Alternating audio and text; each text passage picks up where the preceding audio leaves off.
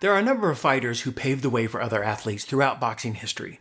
They changed the landscape and created opportunities by simply being brave enough to do it first and endure the hard stuff. The first was Jack Johnson, and I'm not just talking about him being the first African American heavyweight champion. I'm talking about his understanding of the sport as an athlete, as an entertainer, and as a trailblazer. You see, early on, he understood that he'd never be embraced by the masses. He would be loved and revered by his own people.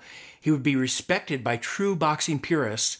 He would even be admired by the few non racist sports enthusiasts that existed back then. But he also understood that a majority of white America would pay money to watch him, but only in the hopes of seeing him lose. For that, though, they would pay lots of money, and a good portion of it went into Johnson's pockets. The champ caught on to that early on and dictated how he played the game on his terms. The formula, the blueprint he created, would then work for decades after for Muhammad Ali and most recently Floyd Mayweather. You know, realistically, Floyd could barely fill an arena in his hometown of Michigan when he was knocking out guys and building his career under the nickname of Pretty Boy. But that changed when he became Money Mayweather and started to become a more controversial figure, flaunting his wealth, his success, and applauding his own business savvy. Even the idea of exhibitions, people seem to think is a, a new Mayweather concept, but they really began with Jack Johnson, who fought three exhibitions in 1944 and finally stepped back into the ring one last time on November 27, 1945, at the age of 67. So, anyway, back to Jack. Overall, the Galveston Giant was an athlete who wasn't afraid to buck the system, be himself, and dictate his own destiny. He didn't downplay his success to appease the white establishment. Instead, he dressed fashionably outside the sport, parading his wealth and success for everyone to see.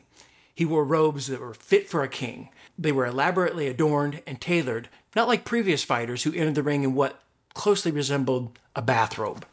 He openly dated and associated with white women outside the ring and arrogantly taunted his opponents inside of it. He crossed racial lines even moving into an all white neighborhood in Bakersville, California, with his second white wife.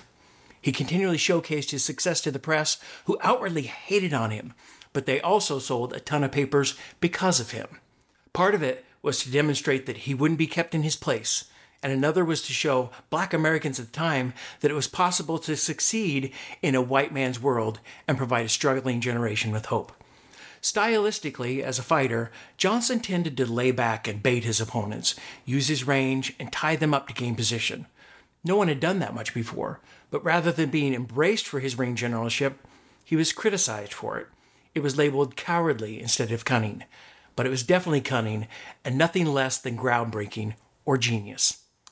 So let's skip to October 16, 1909, where a crowd of 10,000 spectators gathered in Colma, California to watch the Galveston Giant battle one of the greatest middleweights of all time, Stanley, the Michigan assassin, Ketchel. The story goes something like this The two agreed to fight a 20 round bout. Ketchel needed the money, the public was struggling to find a worthy white hope, and in getting 65% of the gross receipts, it would likely be a good, easy payday for Johnson. It was it was believed that Ketchel didn't really pose much of a threat to the much bigger heavyweight champion who had 35 pounds on him. There are lots of stories about it being an exhibition and Ketchel betraying their agreement when he landed a sneaky punch that dropped Johnson in the 12th. But all you have to do is watch the video of the fight, and you can clearly see that Johnson toyed with the much smaller man, while Ketchel tried desperately throughout the fight to land a haymaker. He finally did in the 12th round. That angered Johnson, who got up immediately and decided to close the show. He was obviously shook, but likely also embarrassed, so he immediately came back with a short left hook and a straight right hand with all of his weight behind it. Ketchel was down, and minus a few teeth that were firmly lodged in Johnson's glove. You know, it's unclear if the teeth part really happened, but that's the story, and it does appear that Johnson can be seen brushing his gloves as he moves to the ropes while the referee counts Ketchel out.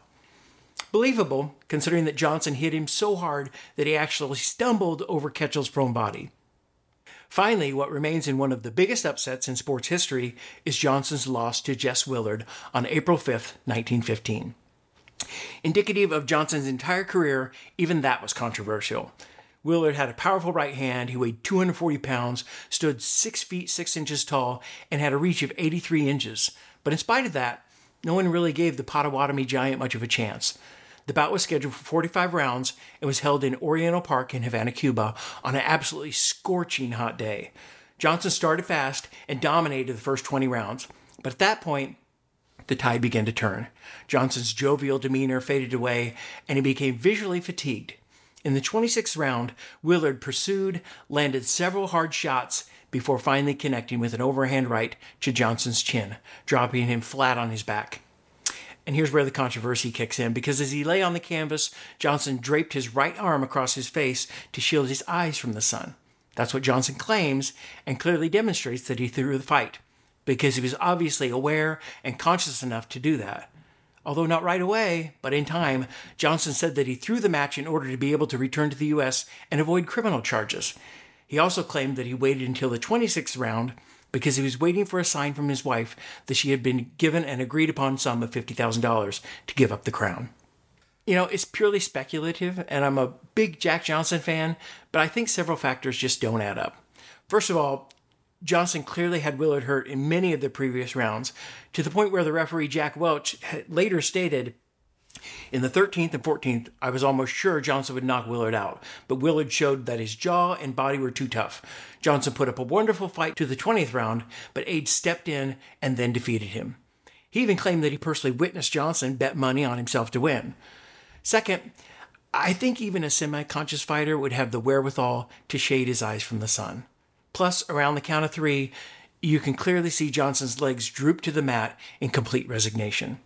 So, although it's questionable, I don't think, based on facts and video footage, that Johnson threw the fight.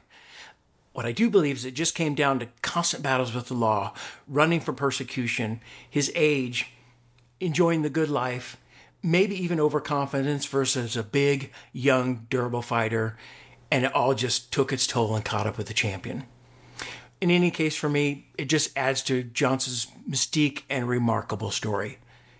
That's not the end of Johnson's story, though.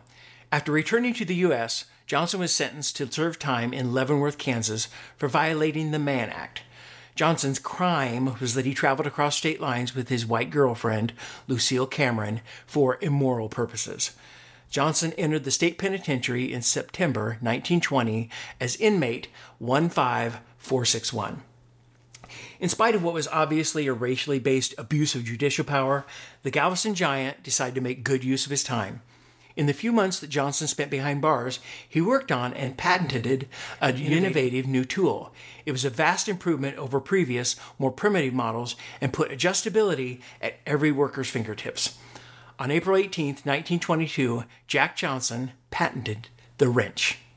His design was unique because it could be easily taken apart for cleaning or repair, and its gripping action was better than other tools on the market at the time. He is also credited for coining the term wrench, which ends up being just another testament to Jack Johnson's ability to turn any situation into his favor. After his incarceration, Johnson would then go on to return to the ring for 11 more professional boxing matches from 1923 to 1931 and finally retired at the age of 53. As we wrap up this focus on the fighter episode, I want to end it with a quote that I love. Maybe it was for PR purposes, maybe it was him speaking profound truth, maybe it was just his way of wishing something better into reality. In any case, it could be good words worth living by. Johnson said, I have found no better way to avoid race prejudice than to act with other races as if prejudice never existed. In any case, he lived his life in it found a way to rise above it, and flourished within a sport and a world that simply couldn't deny his greatness. Thank you for watching this episode of Title Unboxed. If you're anything like me, you can never get too much boxing.